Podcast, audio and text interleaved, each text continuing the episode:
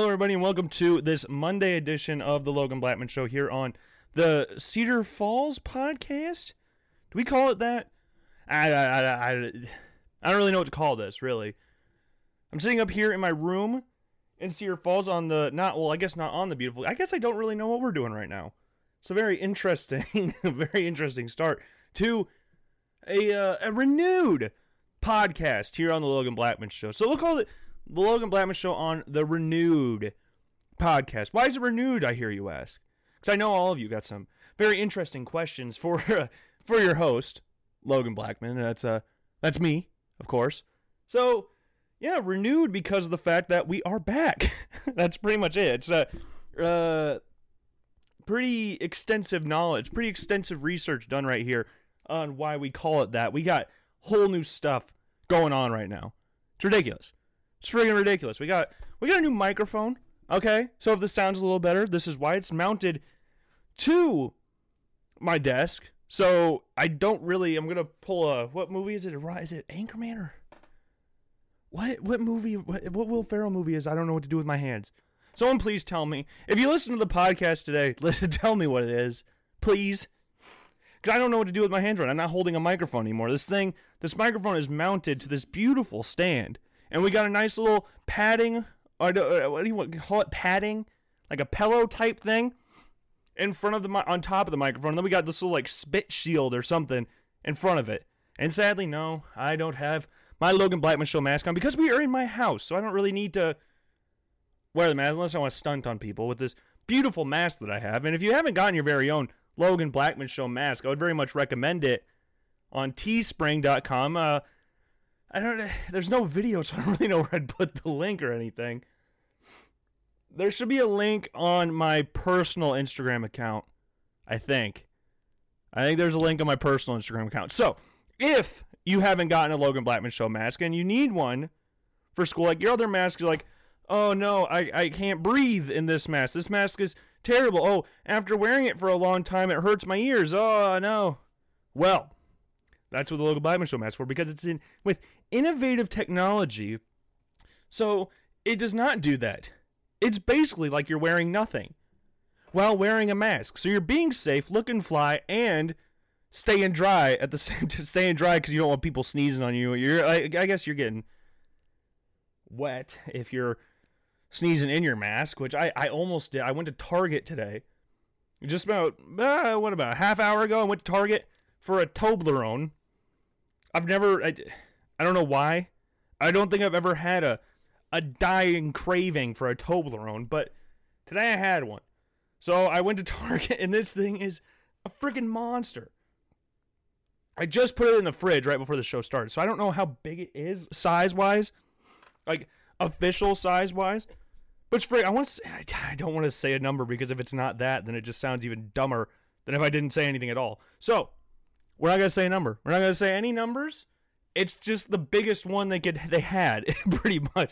I was looking for like a, I don't know, the the the normal sized ones, not not this freaking monstrosity with the triangles. If you ever had a Toblerone, a Toblerone, it's like split, it's triangles with a gap, triangle, gap. It, it's very intri- It's very interesting. The Swiss made it beautifully, and it's just so big. The triangles are like the size of my palm. Like they're freaking huge. The normal size Toblerones are about like, I don't know, half a palm? I, I, I don't know how to measure Toblerones really, except for the, the size on the front. But again, I don't know what it is because I just put it in the fridge because it was melting a little bit. But yeah, Toblerones. We got to that point. Brilliant. But yeah, get your Logan Blackman Show mask and any other Logan Blackman Show merchandise you may need. But along with the the spit guard and the microphone and the microphone stand, we got soundproof pads, which I don't know how well they work, but they're on my door, and they're on the wall by my door, so hopefully they're really blocking out sound. I don't know if they actually are working or not. I've never actually tested them out before. I hung them up this weekend, had to move some things on my wall, had to move my Sweden flag, had to move my Sporting K C, Sweden, and Manchester United, uh, what do you call them, scarves. So it may, it may I mean, it looks better, because I got this awesome picture of Kendrick Lamar by my good friend Andrew Gunnis. Go check his stuff. Creating a Vision Enterprise. I, be, I was saying entertainment for the longest time. Because it was just E N T, period. So naturally, you just think, oh, entertainment. Enterprise sounds cooler. I got two Cave stickers on my record player. It's right next to my record player, which I've got Tupac All Eyes on Me on the record player right now. Haven't listened. I've well, I've listened to it obviously. It's on the record player, but I haven't listened to it recently. And what else do we got going on right now? Let's just go over a tour of the room while we're just on the topic of things I just put in here, like the microphone, the pads, move some stuff around. So we're on the wall that I'm looking at right now, where my desk is. Blank wall, window to my left. Got my T V, a Vuvuzela. Let's just give a a quick, a quick little Vuvuzela tour. Let's just put a little bit of that in there. Got my PlayStation right there. Got Steven's Xbox, where I play college football. So if you see my Richard Dick dynasty on Colorado, we're kicking it now. We're just too good for our own good now. I might just retire because it's getting too boring and I don't want to go anywhere else. I built a legacy at Colorado, not only as a coach, but as a player before that. I couldn't play anywhere else or coach anywhere else. I also got, like, little figurines of Joakim Noah and Derrick Rose on the Bulls. I also got a Drew Bledsoe one, a Bills Drew Bledsoe. Got Jack Eichel, still in the box, one of the starting lineup things, navy blue jerseys. They just switched to the royal blue. Well, I guess if you don't know who Jack Eichel is, he's the captain for the Buffalo Sabres. Not only are they wearing the navy here, he's also wearing number fifteen. He wears nine now, so that was when Evander Kane was there, because Evander Kane was the number nine for the Sabres. Jack Eichel wore fifteen at the time. I also got this, like, stress ball cow thing that my sister got me for Christmas, a while ago, two or three Christmases ago. We transitioned down the wall, as we talked about. Kendrick Lamar, record player, scarves, flag. How you doing? Got that stuff there. Got a fan there as well, which I don't really use because it sucks, just putting it bluntly. Go continue around that corner. We got my dresser there. I got a nice little bobblehead uh, collection, I guess you could call it. I got Lolo Jones, Kurt Warner, two LaDainian Tomlinson ones, Chris Bryant, Billy Buffalo, Taylor Davis, Iowa, former Iowa Cubs catcher, Derrick Rose, two Patrick Canes, and Benny the Bull. On that, we got my picture of my senior prom with a few of my friends from high school. We got, I'm trying to remember who everybody is. Ahmad, then me. This is going from left to right. Ahmad, me, Tom, Alec, Johnny, Noah, and Brady. I don't think I missed anybody. But that was our senior prom group. I got my two lightsaber, Kylo Ren lightsaber, and then Anakin Skywalker's lightsaber there as well. Got the soundproof pads. Door, more soundproof pads. The only scarf that didn't move off the back wall was the U S A scarf. That's still there. Got my closet with a lot of great Logan Blackman show merchandise hanging in it. So you go check that out on Teespring. And then the back wall, absolutely nothing. And my bed right in the middle of the room. So yeah, it's a pretty, uh, pretty insane room we got going on here. I don't think I've ever given you the full tour of the room before. But along with the new stuff, I kind of forgot about this. I got a tripod, another tripod. This one has one of those, like, halo lights. Is that what, I think that's the official term of what they're called. It's like this big circle, and it's uh, like a, I don't know, it looks like a ring in Sonic, okay, if you know what those, I mean, it's a ring. I don't know why I had to specify Sonic, but it just looks like a ring.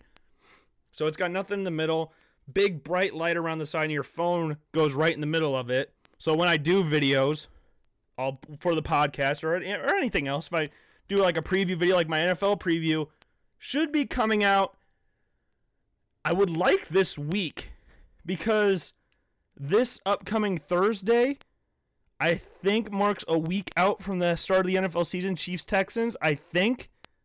Let's check my phone, because I got, I know the first game is, yeah, okay, September tenth is the first game, Chiefs check it, te- Chiefs-Texans, so I'm going to try and get stuff done by the third. I don't know how feasible that is. Maybe I'll record the show right after, or record the predictions right after this, and then edit it throughout the week. But that's what I'm looking at right now. And speaking of Thursday, so if you didn't know, we record these shows a day in advance. So Thursdays, when I record a show, so it'll be a Friday show, I'm going to try and get a friend on for Friday's show. So we do Friday Fun Day, we do tier lists and all that stuff like that, top five dumbest. Unit of the week should be returning soon because college football just kicked off yesterday. I can't remember who played. Who was it?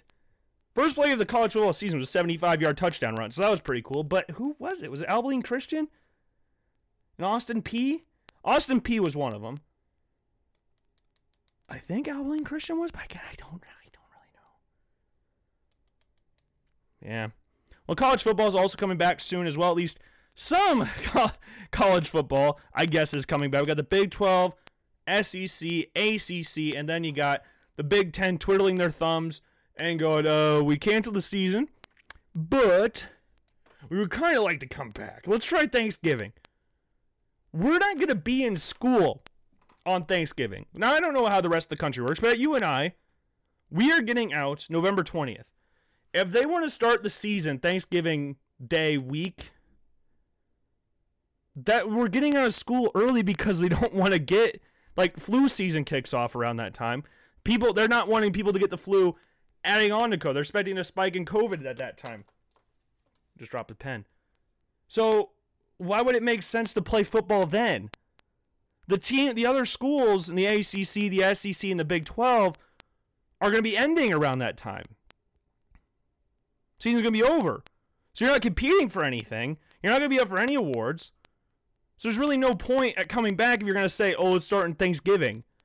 You shouldn't have canceled it in the first place. Really. The quick little knee-jerk reaction. I was disappointed at first when they didn't have the non-conference games because I know I'm I'm not going to sit here and say I think you and I would beat Iowa this year. I'm not saying that. What I'm saying is this is you and I's best chance at doing so in recent years. You and I this season sadly is not going to play. Shoot for the spring. Again, hoping to play in the spring. But you and I, this team this year, in the preseason F C S stats rankings, we're ranked number three. They brought back pretty much everybody on the roster. Everybody of significance on the roster. Will's back. The wide receivers are back. Spencer Brown, right tackle, is going to be back, who's one of the one of uh, U N I's players that could go get in the draft this year. Him, Xavier Williams, and Ellerson Smith, who have all opted out, pretty much. I'm actually in a class with Xavier Williams, my capstone class. It's hard to miss. He's got a big old afro. It's kind of hard to miss. But him, you got Omar Brown. We are, again, Ellerson Smith. This U N I team was stacked. And this Iowa team, again, I'm not saying you and I would beat them, but this would be the year that they could have at least pushed Iowa. This team's better than the team that pushed Iowa to seventeen sixty and took two blocked field goals for Iowa to win the game. This team's better than that by a lot. And Iowa went to the friggin' Orange Bowl that year, and you and I still almost beat. And that was the craziest part about this game coming up this year, because that game, you and I versus Iowa, was going to be this Saturday. That day, September fifth, is the eleven-year anniversary of said you and I versus Iowa game, where Iowa blocked two field goals and you and I lost seventeen sixteen. eleven years to the day. The last, the last few times you and I and Iowa have played, it hasn't really been that competitive. The last time they played, which was two years ago, because I was at the game, wasn't even close. Eli Dunn's last year, you and I got played off the park. It was not even close. People were leaving by halftime. Usually you and I keeps things competitive with the likes of Iowa and Iowa State, but not that day against Iowa. It's a terrible game. Now, I sold out. First year at U N I, you have to forgive me for this because my first year at U N I, it's hard to just cut all ties with the team you grew up watching in Iowa. I say this all the time about U N I. Like, I feel bad going to the games and filming the games that there's not a lot of people in the stands because the people that go to U N I are either going to the Iowa State or Iowa game that weekend because no one grows up. Not, I'm not. Well, I shouldn't say no one. A vast majority of people do not grow up, U N I Panther fans. Even if you're from Cedar Falls. Most people do not grow up U N I Panther fans. People that like U N I went to the school. And those are the extreme fans. Now, I could point out some extreme U N I Panthers fans at the games. You could see them as well in front of the stand. They got the purple and yellow overalls on, the coveralls on. And there are basketball games in the front row leading the chants. Like, those people love, bleed purple and yellow. But most people, geez, I keep, I don't know why I'm holding on to this pen. It's like a comfort thing, because again, I'm not holding anything anymore, so it's kind of weird talking like this. But people are raised Iowa and Iowa State fans. You don't meet a lot of people like in elementary school. I remember I had one friend that was a U N I fan in elementary school. Everybody else you talk to is an Iowa or Iowa State fan, especially around Johnston. There's a lot of Iowa State people there. Heck, the Iowa State practice facility is the Bergstrom practice facility. I went to high school with two of the Bergstroms. There's a big Iowa State connection at Johnston. Grandpa Roger, my Grandpa Roger went to Iowa. My Uncle Eric went to Iowa, so we were Iowa fans. Didn't really have a say in the matter. My dad tells me our Grandpa Roger threw an Iowa shirt on right when I was born, around that time. But no one's born U N I fans. So when you go to an Iowa game against U N I, like I did my junior year, I'm wearing an Iowa shirt. One, because I've been to Iowa games before. I know how you Iowa fans are with visitors. Not very kind. My sister and her ex-boyfriend went wearing U N I stuff. She's like, why do you guys tell me we're just U N I? No, it don't matter. You wear, vis- you wear di- opposing colors from black and gold. You are getting yelled at the entire game. Not as much as U N I as you would be, say, at Nebraska, Minnesota, Iowa State, or Wisconsin. Those schools will get yelled at and teased a lot more, heckled a lot more than a U N I. But that does not excuse them from being made fun of or heckled or cursed at throughout the entirety of a game. That's just how Iowa fans are.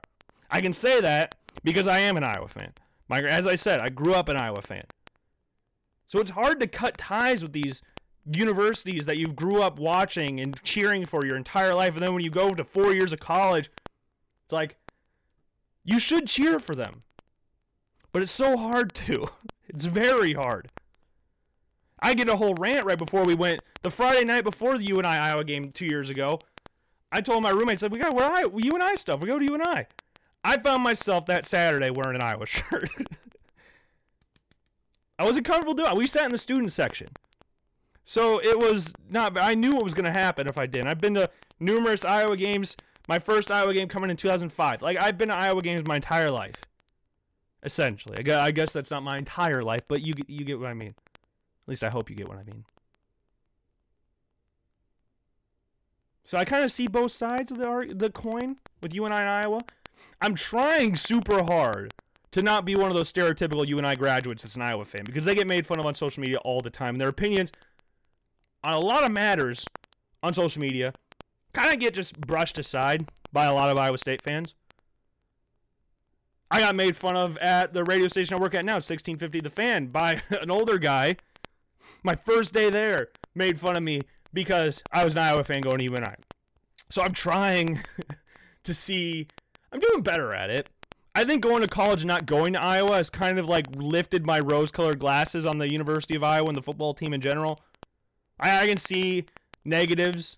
I can critique Iowa. I'm not going to go blindly just say everything about Iowa, and anything against Iowa pisses me off like some Iowa fans do. And a lot, I'm not going to just corner Iowa fans. It's just, it's all college football fans. The extremists of fans are gonna are gonna have a hard time seeing anything difficult or things to disagree on with their university that they cheer for. I have found that uh, apparent at uh, when I worked at fifteen forty K X E L on Press Row. John Leo had been to an Iowa, every single Iowa game. Now, I'm not just talking home games. Away, home, bowl games, neutral site games. Every game since oh six minus three. So you can imagine being in that situation and kind of having a hard time critiquing Iowa, or having a hard time saying anything good about Iowa State, Nebraska, Minnesota, or Wisconsin, or other Big Ten schools. Gary Rima, U N I's play-by-play guy for basketball and football, he's going to have a hard time saying anything bad against U N I Panthers, which is what happens when you're a die-hard fan. So I, going to U N I and being an Iowa fan my entire life, had to be the mediator between that. It was kind of fun at times.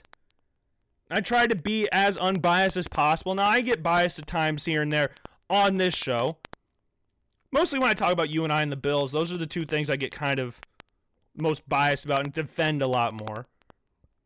I'm starting to come around to defending the F C S a lot more because, like John, uh, discredited pretty much everything F C S the entire time we were on the show. Did not like the idea of anything F C S at all. Just anything, really.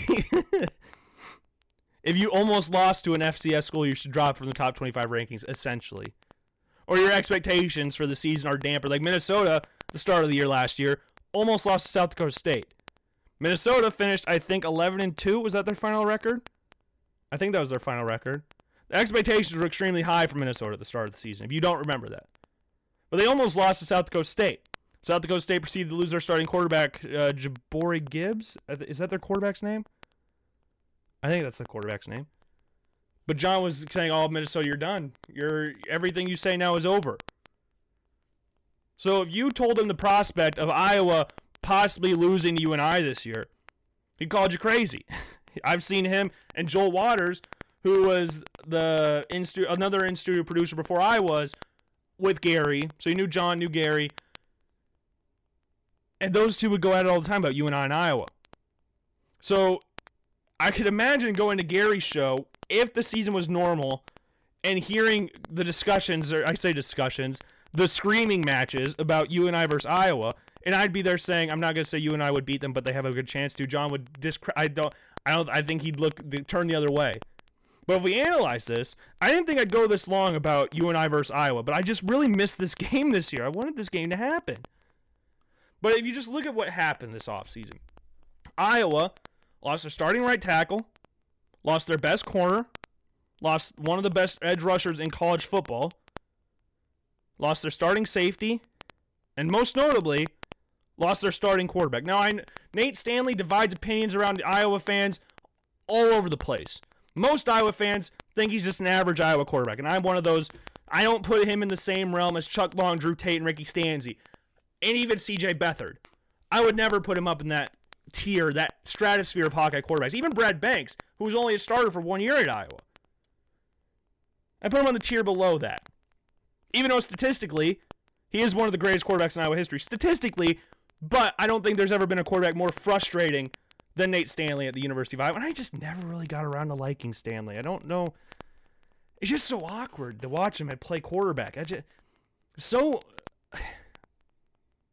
I don't want to be mean to Nate Stanley because he's an Iowa quarterback, but so unathletic. The most unathletic quarterback I've ever seen in my entire life. And I've watched the likes of Tom Brady and Peyton Manning and Phillip Rivers. I watched Jared Lorenzen. I'd still take Jared Lorenzen athletically over Nate Stanley. R I P Jared Lorenzen. But I remember we were on the show talking about Nate Stanley. It's fifteen forty again. John said Nate Stanley was an early, what, second to third round quarterback. I would always try to push him off that and say, when we talk about, like, who would you rather have in the N F L, Brock Purdy or Nate Stanley? Brock Purdy, easily, a thousand percent. The era of immobile quarterbacks is over in the N F L. You look at the quarterbacks that are considered, that you would say, oh, this guy can't move. Tom Brady, Phillip Rivers, Jameis can't really, Breeze. Um, who else would you say is up there too? Fitzpatrick, well, even Fitz, no, Fitzpatrick's Mo, he led the Dolphins in rushing yards last year. He's going to be a backup at some point throughout the this season, you would imagine. But the era of pocket passer is over. People, if you said ten years ago that Kyler Murray would get drafted number one overall, or not ten years ago, twenty years ago, let's go twenty years ago. And I know Michael Vick was drafted number one overall, but Michael Vick did some insane thing. Kyler Murray was five foot ten, barely.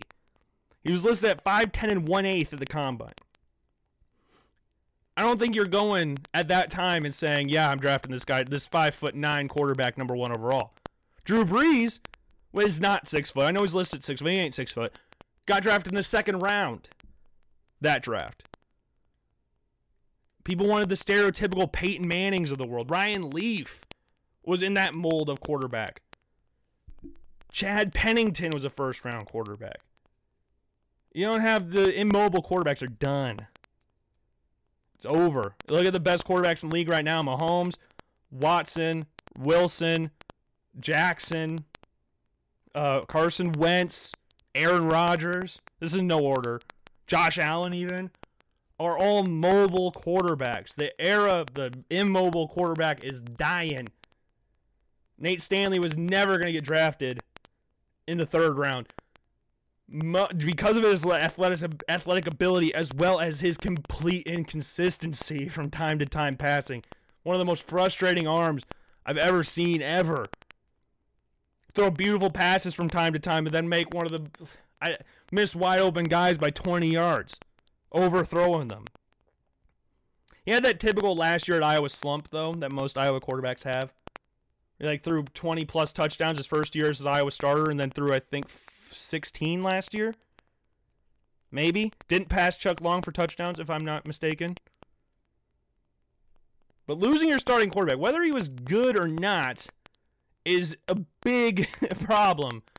Or sometimes, I guess it's not always a big problem. Because if you had a really bad quarterback, like, you lose... Who did... Oh, my God. Who did Brock Purdy replace? Was it Zeb Nolan? But Zeb Nolan was a backup at North Dakota State. Um, who was the other quarterback that year? You replaced Sam Richardson. I don't... I don't... He wasn't the starter at that point, but he was gone. But you replace... Again, I don't know what to do. I don't know what to compare this to. But if you lose a very bad quarterback and get a very good quarterback, that's good. But losing your starter of three seasons that put up decent numbers, and some would say very good numbers at Iowa, it's a big problem, especially when the kid behind him has not had any significant playing time in Spencer Petras. U N I is returning their starting quarterback, returning their core of wide receivers. Now, Iowa got weapons galore for Petras. Brandon Smith, Amir Smith-Marset, Tyrone Tracy, Oliver Martin just transferred to Nebraska. It's getting passed around the Big Ten like crazy. I dropped my pen again. And grab it again. U N I Iowa. I did not think I'd go on a half hour rant about U N I Iowa and the possibility that this game would actually be good. We don't know. Playing hypotheticals now, which I don't like doing, but you know, we have to do it from time to time, I guess. But man, that was the game I was most excited for. Not again. I'm not saying U N I would beat them, but it would be dang close. We talked about U N I being ranked number three. North Dakota State, unsurprisingly, ranked number one in the stats F C S preseason rankings. Which I think North Dakota State, did they accept a game? I feel like they accepted a game early in the season, but I'm not really sure. Yeah, they did, but who are they playing? It's like Central Arkansas or something. Yeah, this year against Central Arkansas on October third. Now, Trey Lance, North Dakota State's starting quarterback, he is going to have to go off this game. If you look at the quarterbacks that he's competing with in this upcoming draft, look at Trevor Lawrence, Justin Fields. Then you got the likes of Jamie Newman down at Georgia. Some other quarterbacks in there as well. Brock Purdy might be mentioned up there as well, to a certain extent. Some people might put him up there. Going to have multiple... Now, he's going to have more games than Justin Fields. So, man, but Justin Fields really wished he stayed at Georgia. No, I think he's fine. I think he is content with what he did. But... I don't know. I don't know what the big time. I don't know if just Justin Fields got to get some action. And Trey, the top three quarterbacks in this draft are Trevor Lawrence, Justin Fields, and Trey Lance.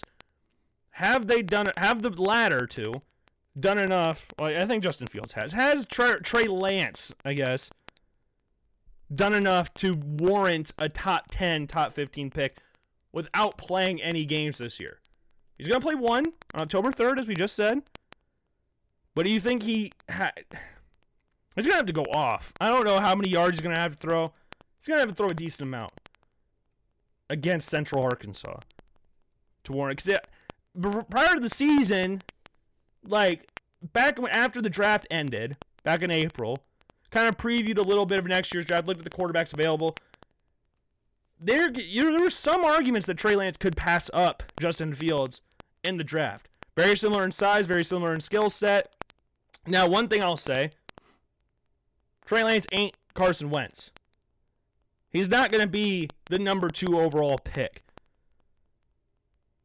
I think this season would have helped him boost his draft stock to maybe the top ten, but I don't think he would have been the second pick overall, regardless if they had season or not. He's not Carson Wentz. He is the best quarterback since Carson Wentz at N D S U. That's saying a lot, too. You got Easton Stick there as well. One of the another GOAT in North Dakota State football. Now playing for the L A Chargers. I don't know if he's still on the roster, but he was last time I checked. Trey Lance, where will he get drafted? It's a shame. I'm supposed to hate Trey Lance because he plays for a rival of U N I. But I can't because he's uber talented. That's another thing I got to get around with you, and I got to start actually disliking other F C S teams. I do not have any disdain towards North Dakota State. But I should, because they're rivals with the Panthers. I definitely should, but I, I just don't. That's another thing I got to work on.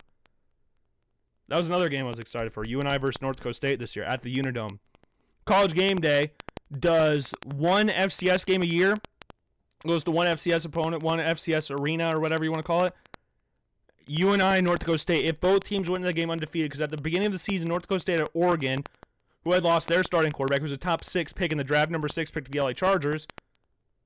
Oregon's still good. They're gonna win the Pac, or we're gonna win the Pac twelve North easily.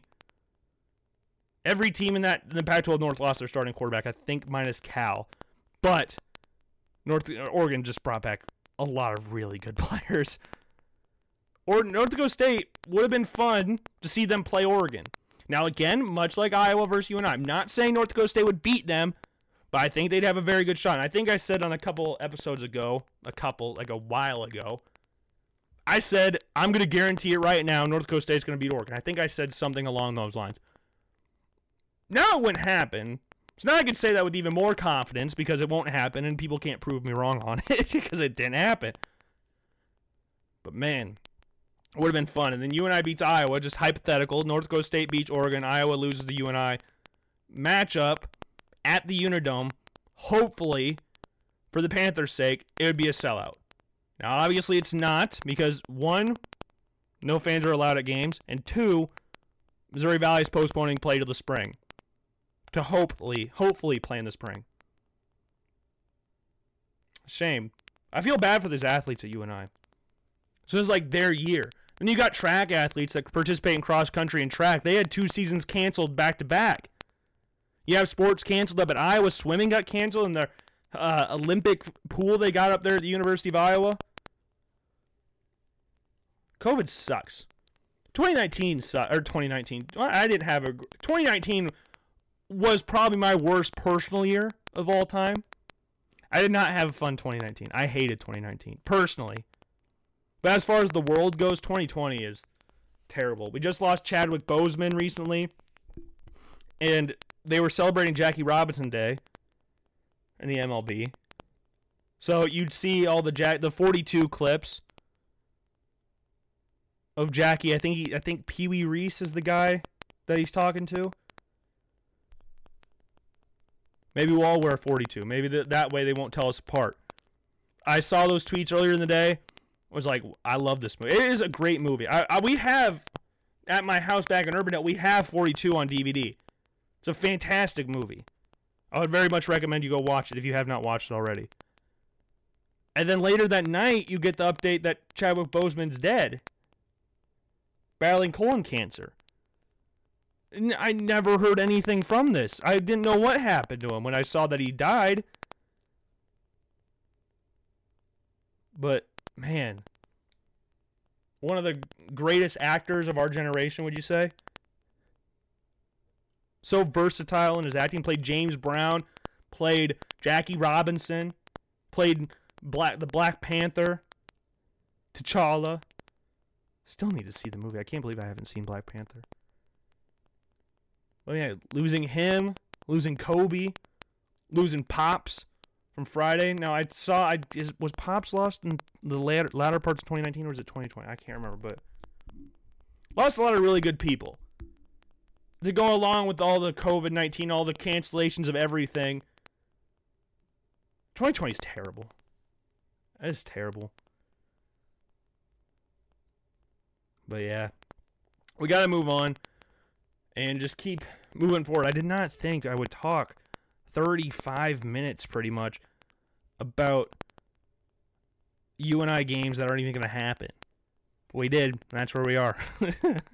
But yeah, so what's been going on since the last time we talked? Now, you had the N B A draft lottery. The Chicago Bulls somehow, amazingly, got the fourth overall pick. Now, I will blame myself for this. When the Bulls, when I heard the Bulls got out of the number seven pick, I turned it on my laptop. I wasn't watching it. I turned on my laptop. The first thing I see with the fourth pick, The fourth pick goes to the Chicago Bulls. If I hadn't watched it, I feel the Bulls would have had the number one pick.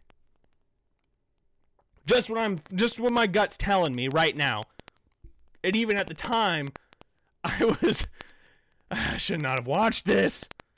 It was terrible. Now, the the favorite, I guess, if you want to call him the favorite to go to the Chicago Bulls, is Denny Avdija, and Avdija from Israel.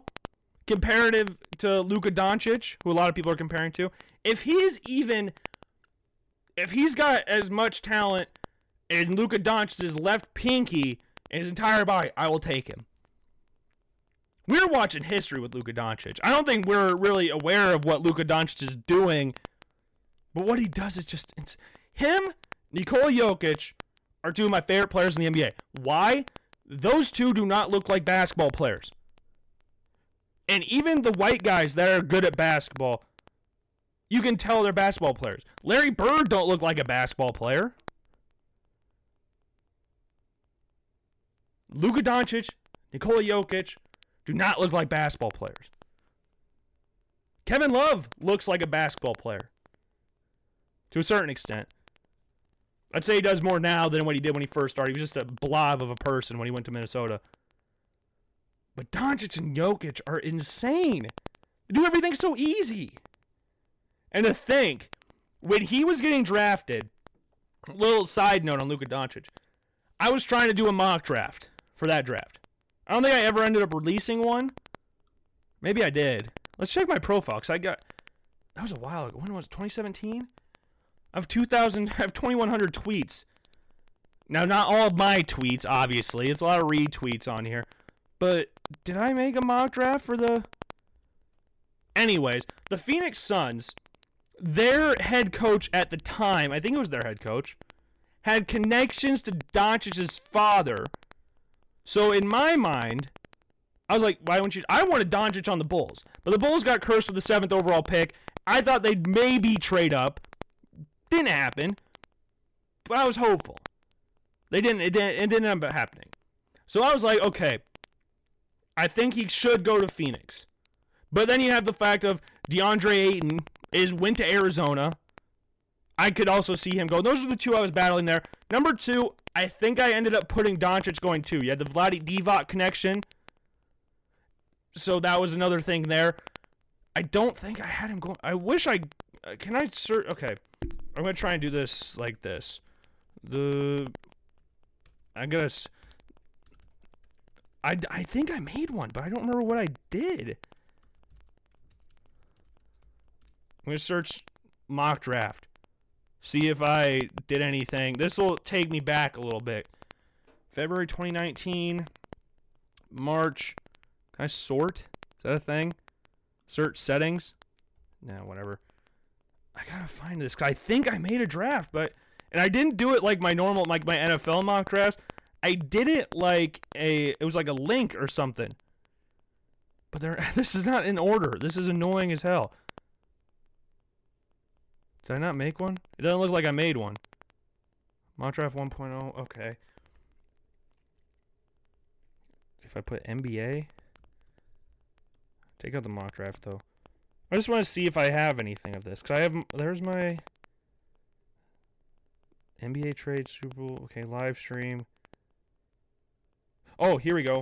June twentieth, twenty eighteen. Oh. What did I put my for? So I did make a mock draft. This is one of the... This is on June twentieth. So I had Ayton Badgley. Then Jackson. Then Michael Porter. And then Doncic, but to the Mavericks. Reports are the Mavericks, much like other teams, have Doncic number one on their board, with the possibility of trading up to get him. Luckily for Dallas, he lands right in their lap. Time will tell if the EuroLeague M V P is worth all the hype. Other possible picks, Mo Bamba, Wendell Carter. Where did I have Wendell Carter going? So I had the Bulls taking Mo Bamba. Wendell Carter, number twelve, to the, the Clippers. Did I have another one? I think I did more than one. I don't think I did just the one. Or did I do just the one? I think that's it. I don't talk a lot about the N B A on my show, to be fair. I've have a few tweets that mention N B A in there. I had him going to the Mavericks. I'll take myself on that one, I guess. But I remember I wanted the Bulls to take him because there was some, like, listening to reports at the time, it was like he's going to fall a little bit because he's not very athletic. He won the EuroLeague M V P, the second best league in the world, with the best team outside of the United States in the world in Real Madrid, against players that are way older than him. Won the M V P.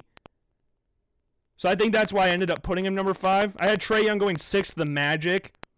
Let's just read through what I had here. So Ayton. Yeah, I even put it at number two. Sacramento Kings. Some expect Doncic off the board here. Reports are the Kings value Bagley the most. Other possible picks, Luka Doncic, Porter, Bamba. Then Jaren Jackson went four. Michael Porter went like thirteen or something, fourteen.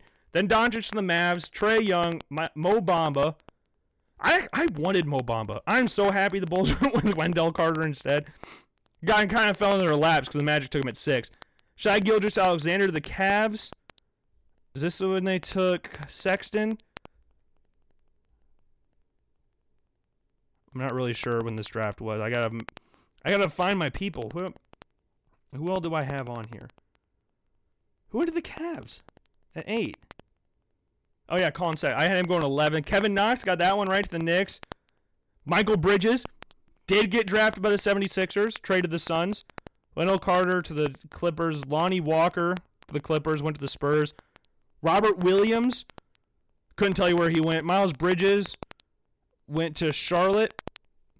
Then we go back to the top of the board. Aaron Holiday from U C L A to the Suns. Zaire Smith, he went to the Suns, got traded to the Sixers. Keita Bates-Diop went to the Spurs, according to me. Elia Kobo went to the the Hawks. Kiri Thomas went to the, the Timberwolves. Kevin Huter went to the Jazz. Troy Brown Junior went to the Bulls. That's where Chandler Hutchison went. Jacob Evans to the Pacers. Dejan Musa to the, the Trailblazers. Mitchell Robinson to the Lakers. Dante DiVincenzo went to the Sixers. Grayson Allen to the Celtics. Gary Trent to the Warriors. Hamidou Diallo to the Nets, and DeAnthony Melton to the Hawks. That was my mock draft, twenty eighteen mock draft. Did I save this anywhere so I could like search my account or something to see if I had any more? It's a kind of a cool setup. I wish the N F L did that. My setup, I did so much more work with my N F L ones. I had Luka Doncic going number one in my other picks. He was my first one pop up there. I had him in every spot until he went to the cat, the Mavericks. Luka Doncic is awesome. I love that guy. And if Denny Avdija has any is anywhere close, he doesn't even need to be close. If he is just similar to Doncic. Now, what scares me, he plays for Maccabi Tel Aviv in Israel. I don't know if I said that right. But that's the same team that Dragon Bender played for when he got drafted number four overall to the Phoenix Suns a few years ago. And he turned into a complete bust. He didn't really do anything over in Europe that that qualified him for the number four spot. Denny, on the other hand, has done good things for Israel on the uh, the youth tournaments, or whatever you want to call them. So this is what Bleacher Report says uh, about him. Multiple teams could use a combo forward such as Denny Avdija. He should be picked number four by the Chicago Bulls, who have talented, who have more talent than most escape, most to escape the lottery. But Avdija would also pay, have a path for a key role in this lineup, and low maintenance approach and versatility can help elevate the group. He proved in EuroLeague that he has the patience and willingness to work as a complementary role player. Important traits. If you were to join a team with shot hunters, it may take another year, as it seems reasonable to think that Otto Porter, this could be Otto Porter's last year in Chicago. Porter aside, Avdija would bring physical pick, physical driving, pick and roll passing, and off-ball shot between scorers Zach LaVine and Lauri Markkanen, neither of whom are offer much outside of scoring. Now, in uh, a perfect world, the Bulls would get a ball distributor. That's why I was kind of like, if they stayed around seven, I'd be fine with Tyrese Haliburton. But if you draft, don't draft Tyrese Haliburton number four. Don't do that. From the stories I've heard of this guy, now I don't know a lot. I'm not going to sit here and act like I'm an expert on Denny Avija. I don't even know how to say his name right. The stories sound like he's got a really nice mentality, similar to that of Doncic. Maybe not the same player. Well, definitely not the same player, but similar mentality to that of Luka Doncic. And that's all I ask for in a player. If you have Luka Doncic's mentality, I'll take you. Now, we all know the first three off the board, in no order, are going to be LaMelo Ball, James Wiseman, and Anthony Edwards. I think everybody can guarantee that's going to happen. Now, if you compare this to last year's draft, the talent level is r- ludicrous in the gap. Zion, John Morant, R J Barrett versus LaMelo, James Wiseman, and Anthony Edwards. One of them never played college basketball. The other one played half a season. And the other one is playing for a garbage Georgia team. So, the the teams these teams were on, like Duke, Murray State, Duke again, one of some of the best college basketball teams last year. This year, Georgia, Memphis, and an Australian team. And again, Wiseman didn't even really play that much for Memphis. He sat out, he dropped, or uh, not dropped out, what do you want to call it? He declared for the draft like halfway through the season with the N C double A stupid payment method thing. I don't know. But yeah, N B A draft already was on. The M L B's been going on and kicking it. And Bayern Munich won the Champions League. They beat P S G one nothing. For being one nothing, it was a pretty exciting game, not going to lie. Kingsley Coman scored the winning goal. Parisian himself, born in Paris, France, played for P S G and scored the winning goal against his former team. He's won a lot of trophies in his young career, Kingsley Coman. P S G, Juventus, and Bayern Munich. You can't really ask for a lot better teams to play for and a young player. Very talented. Joshua Kimmich with a beautiful cross over the top. Mbappe and Neymar did not do anything spectacular. They kind of were bad in a sense. And you could tell something was going on. You could, I think ninety-nine percent of the people out there knew Bayern Munich were going to win. I said back forever ago that Bayern Munich were the best team in Europe by a long shot. And they took care of business, won the Europa or won the Champions League. Speaking of Europa League, Sevilla, congratulations on winning the Europa League. But Bayern Munich, after they beat Barcelona eight two, were quiet. They were ready. P S G, after they beat... Uh, who'd they beat in the semifinals? Or after all, no, Bayern beat Lyon. P S G beat R B Leipzig. You look at the con- contrasts of these two. Bayern did not really celebrate. P S G were going crazy. Bayern had that killer instinct this year. And Robert Lewandowski, I feel terrible for him. That dude should have a Ballon d'Or this year. Best player in the world right now. He would he would have won the Ballon d'Or this year. But for some reason, they're just like, oh yeah, cancel it. It's not fair. Because Messi and Ronaldo have lost their stranglehold on the trophy, so we're not going to give it to anybody anymore. But yeah, I think everybody, he's just like the, everybody knows he would have won the Ballon d'Or. He doesn't need to win it to have everybody know that he won the trophy without actually winning anything. The people know. And speaking of Lionel Messi, this is the biggest news recently in a long time. The GOAT, Lionel Messi, has announced that he wants to leave Barcelona. And the obvious candidate for his signature this offseason is Manchester City. You have the Pep Guardiola uh, connection there at Manchester City. You can do it on a... Can, now we can finally see, can he do it on a cold, wet, windy night in Stoke? Now, obviously, it had to be in like the F A Cup or a cup competition or something. Stoke ain't near the Premier League at this point in time. Now, they're, I guess technically they are because they're in the championship, but... They ain't getting promoted anytime soon, let's just say it like that. Well, now they're probably going to get promoted this year. But I would hate it if Messi signed for Man City. As I already said, Messi is the GOAT. I don't think it's really up for debate. Some people like to entertain it. But, yeah, Messi is the GOAT. And it pains me to see him go to a team like Manchester City. Now, this would be the only spot he'd go to where people wouldn't criticize him over. Because if you look at the other things, like the other teams he's been linked to, P S G, oh, you're going to a farmers league. Messi has zero mentality. Ronaldo went to Serie A where it's much more competitive. Messi's going to a farmers league, which two teams from said farmers league went to the semifinals in the Champions League. But I digress. You go to Inter Milan. Oh, you're just copying Ronaldo.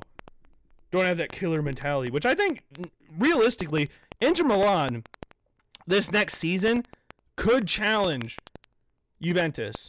Look at some of the players they have this season. They got Hakimi from Real Madrid. You got Alexander Kolarov from Roma. They've been linked to Sandro Tonali, but he's the reports are that he's going to A C Milan. Got Lautaro Martinez, got Romelu Lukaku, got a back three that's very impressive in De Vries, Skriniar, and Bastoni, and then Godin can rotate in there. They had some talent on that roster. They came close to pipping Juventus to the title this year. So Juventus and Lazio just were like, ah, restarts. Nah, we don't want to come back and actually show why we deserve to win the league. Barcelona did the same thing this year.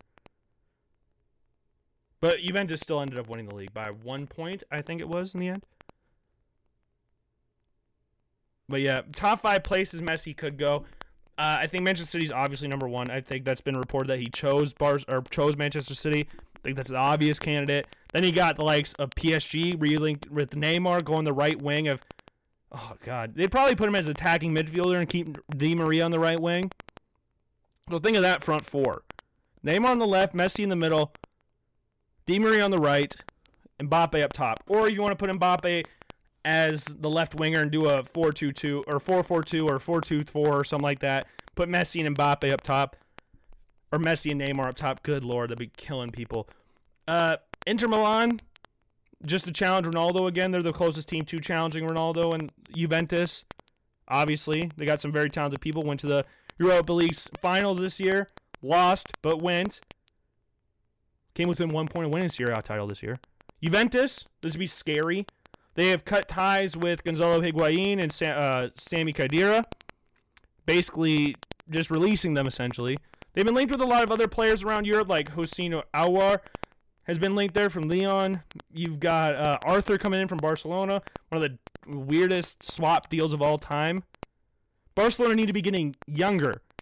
Why'd they trade Arthur, who I think's twenty-three, for a thirty-year-old Miralem Pjanic? Doesn't really make a lot of sense now, does it? Barcelona's business recently has been very, very weird and bad. Messi's been trying to get Neymar back at Barcelona for like the past two, two and a half years. What they do, they're going to splurge on Coutinho, who one hundred fifteen million dollars for Coutinho, and I don't know if I have that price exactly right, but it's around that, for Coutinho is a little ridiculous. Antoine Griezmann's done absolutely nothing since coming over from Barca, even though his numbers are similar to that of Neymar in their first seasons at the Camp Nou. And he didn't even start the semifinal. You got Arturo Vidal, older guy. You got Miralem Pjanic. And you got Martin Braithwaite. What? Mart- Martin Braithwaite? You refuse to replace Jordi Alba at left back. Your right backs are suspect. Your center backs, not great. Ter Stegen's world class, I'll give you that. Frankie de Jong, great bit of business there, getting him. Very good holding midfielder. Had his ups and downs in his first season at Barcelona, but overall you'd say he's a good midfielder. And then you bring in Ronald Koeman, who got fired from Everton. Yeah, he did good things for the Dutch national team, kind of bringing them back from the death depths. But you hired Ronald Koeman as Barcelona manager? You went from Pep Guardiola to Ronald Koeman? These shouldn't have even really got rid of Lucas, Luis Enrique. Messi didn't want him to go, from what it sounds like. Ronald Koeman? And he's trying to axe every single player? They can't afford to buy anybody of note that would actually help this team. So they're trying to sell everybody, but everybody they're trying to sell is over thirty years old and has massive wage bills. I don't know who anybody's wanting to sign these guys. I don't know. Playing a four four two against Bayern Munich. The first Barcelona manager to end his campaign without getting a single trophy. Screwed up the cha- the La Liga season. choking that away. Continuously playing a four four two. I don't get why he did that as consistently as he did. Martin Braithwaite, I don't care if there's injuries, Martin Braithwaite should not even be near the Camp Nou, let alone playing for the team that's at the Camp Nou. That was the weirdest signing of all time. Martin Braithwaite to Barcelona. I remember when he was at Middlesbrough, and he sucked. They got relegated. Ronald Koeman got fired at Everton and got replaced by Sam Allardyce. And now you're hiring for one of the biggest clubs in the world. They are similar. Right now, they are reminding me a lot of A C Milan. And A C Milan has been treading in waters of mediocrity for like the past ten years. Maybe not exactly ten, maybe like eight or nine years. Nowhere near the levels of what they used to be. They have the second most Europe, uh, Champions Leagues of all time, with seven. They're nowhere near that now. Their best player is a thirty-eight, thirty-nine-year-old Zlatan. They have a good young goalkeeper. Their captain's a good leader from what it seems like, getting linked with a lot of big moves outside of the San Siro. Hakan Çalhanoğlu gets starts regularly, and all he can do is really take free kicks.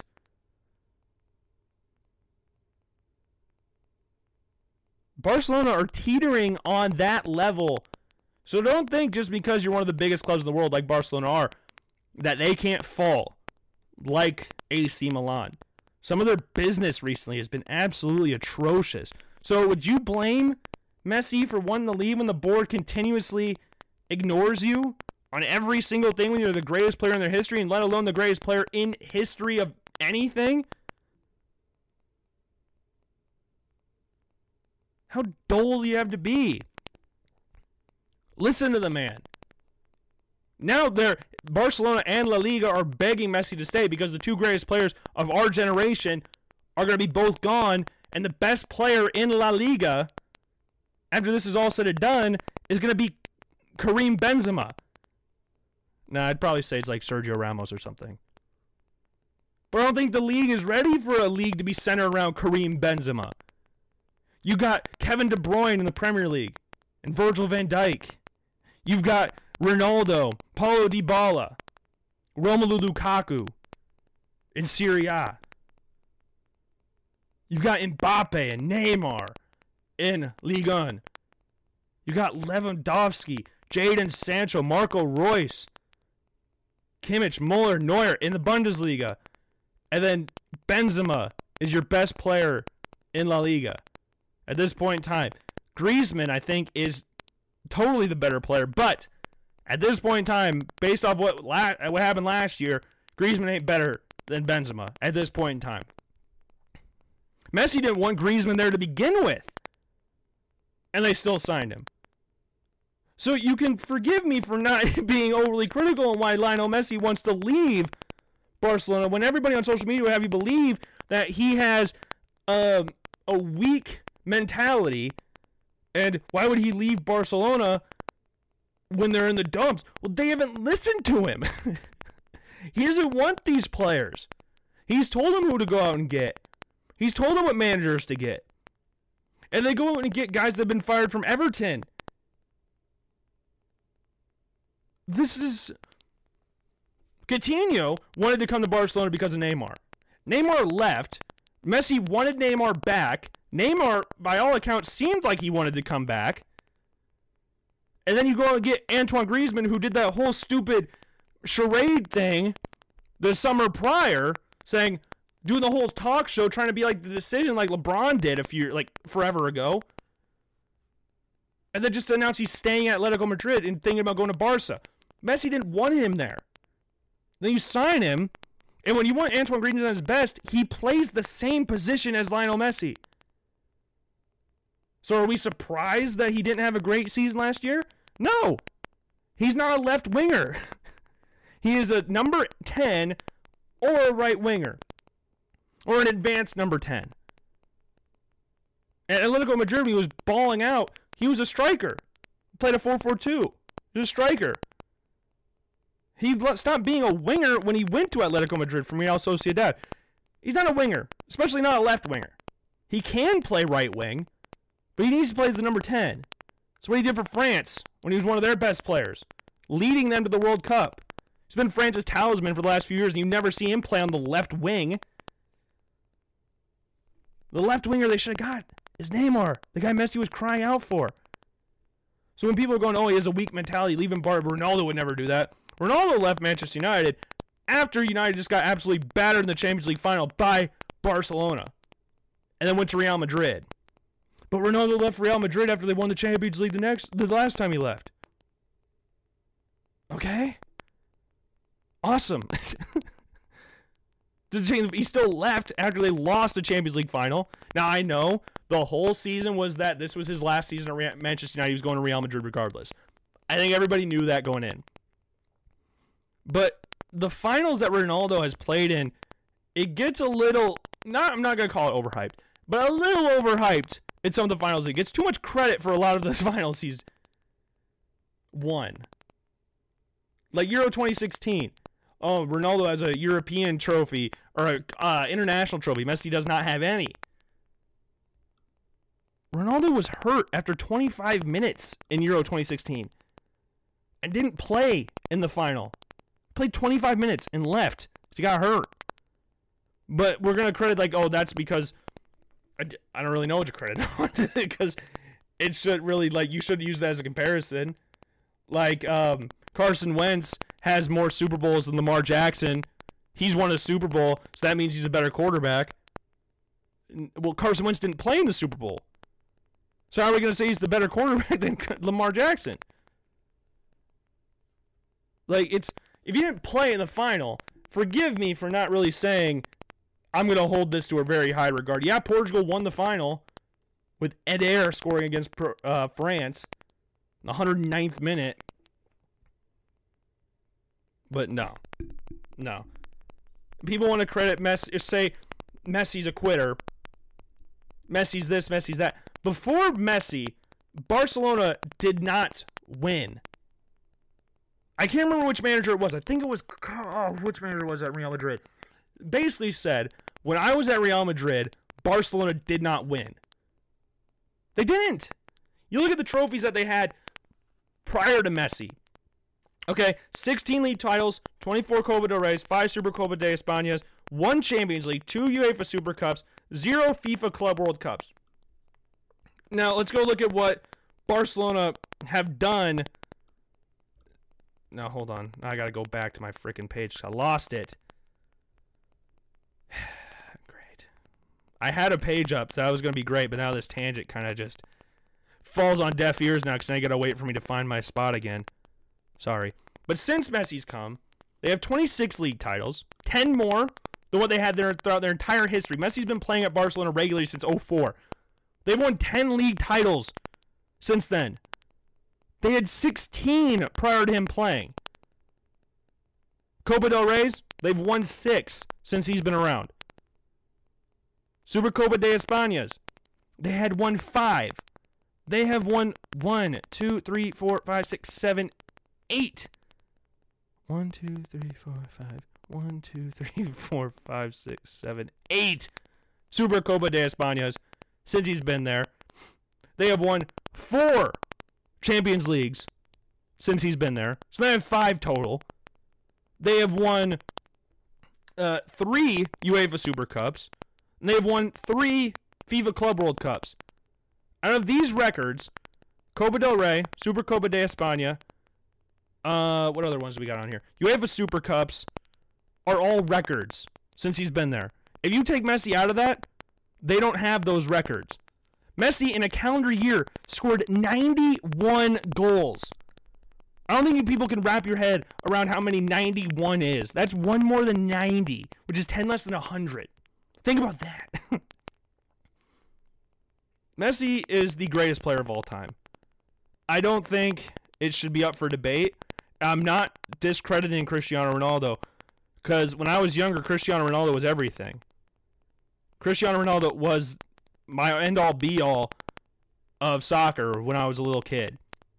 You watch Manchester United in the early t- or the late two thousands, it was Ronaldo. Rooney, Ronaldo, Tevez. Rooney, Ronaldo were my two favorite players of all time. when I was younger. They were my everything. But that doesn't mask my thoughts that Messi is still the greatest footballer of all time. Six Ballon d'Ors, a record. He just had a season where he had twenty-five goals and twenty-one assists, the first person to do a twenty twenty season since Thierry Henry in oh two oh three. And people say you can't cut it at the top level anymore. He's not a world-class player anymore. That's the shame that Messi and Ronaldo, they've done this to themselves, really. They have a, a good season, and everyone's like, oh, they're done. They're not scoring ninety goals in a calendar year anymore. Or fifty goals, being more realistic to what Messi and Ronaldo have done throughout their entire careers. There's never been a dominance like what these two have done. And me saying Messi's the GOAT is not discrediting Cristiano Ronaldo by any stretch of the imagination. Cristiano Ronaldo is one of the greatest players of all time. But he's not the GOAT. Messi did have his lowest goal-scoring tally in all competitions since oh seven oh eight, where he only had sixteen goals. But you look at the stuff he's done throughout his career, all the things he's won, how he turned Barcelona from a good team to a legendary team. The one consistent in Barcelona's history. You see players come and go, you see managers come and go, and ever since Messi's been there, they've been on the top. They've been the top team. Now, I know he hasn't tested himself out at other countries, but he does it on a European stage. Rio Ferdinand, one of the greatest English center backs, even great one of the greatest center backs of all time, said the worst, the most embarrassing night of his life was against Lionel Messi in the two thousand eleven Champions League final. I have that Manchester United jersey from the two thousand eleven Champions League final. The white one. It's at my house back in Urbandale. I watched that game. Rooney getting the goal in that game, but Messi absolutely destroyed them. It was hard to watch. Messi has done things that have made me speechless. He's done things that have made a lot of people speechless. Go watch some of his highlights. You can do the same thing with Ronaldo. I'm still in one of those camps that says Ronaldo was the best player when he was at Manchester United. The best version of Ronaldo was at Manchester United. The most complete player of Ronaldo was at Manchester United. In my in my mind. But again, that was my childhood. So it's going to be hard for me to say that the one now, which is way more prolific, is the better player. It's going to be hard for me to say that. But at Barcelona, Messi has won a, cl- a club record thirty-three trophies. It's he transformed. He brought back Barcelona because they had the Johan Cruyff team, the total football. They had that team, but after that, this, the, like I can't. I can't need to remember what manager that was.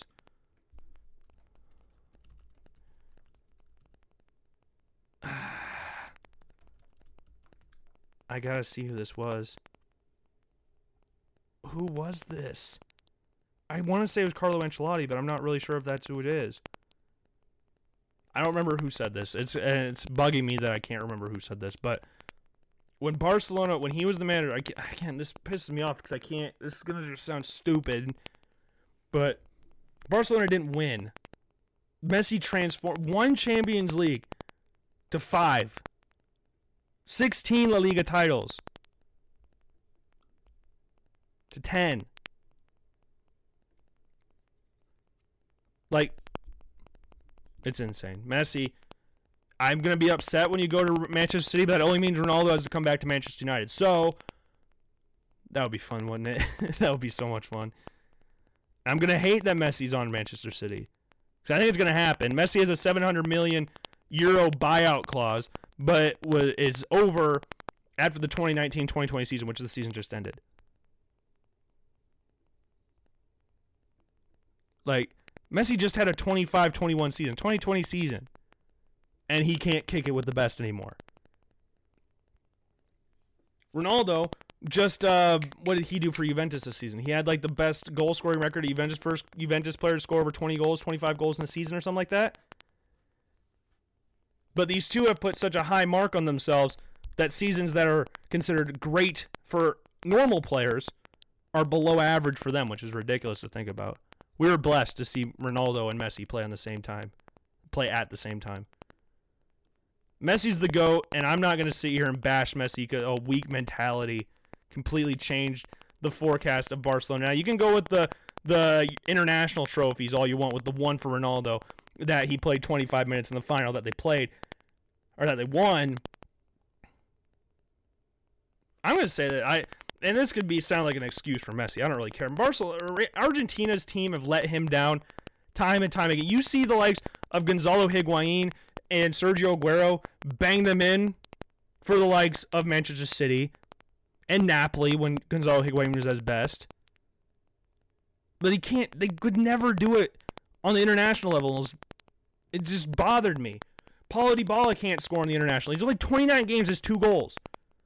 The defense that they've had throughout his entire career with Barcelona is such. Nicolas Otamendi is a regular fixture in their team. Funes Mori, who got canned from Everton, is has been a regular feature. Sergio Romero has been a backup goalkeeper for like the last ten years, it feels like. He's been their number one, unchallenged number one. You have great players in these Argentinian teams, like we said, Messi, Aguero, Higuain. Mascherano's another one. Defensively and goaltender, like, what international team who's unquestioned number one is a backup for most of his career? He's been back at Manchester United for the last five years, five, six years. When all has Serge, uh, uh, Rui Patricio has been a consistent starter at Sporting Lisbon and now at Wolverhampton. Pepe was a starter at Real Madrid. Bruno Alves, Ricardo Carvalho, another one. Maybe not the, but maybe attackers. Argentina have it, or not maybe. Bar, Argentina have it in attackers. Everywhere else in the field, you would take Par- Portugal's team. Messi did retire after they lost on penalties to Chile. We came back, and then they faced in the World Cup a French team that ended up winning the World Cup. Portugal lost at the same time too. Neither team were really at their best in the twenty eighteen World Cup. I can't remember who Portugal lost to, but yeah. Everybody's sitting on their hands and knees. Or not. What is that a thing you do when you wait for something? Everybody's sitting on pins and needles. There we go. Trying to figure out where Messi will go. I think it's a foregone conclusion he goes to Manchester City, which is sad, but that's what it looks like it's going to.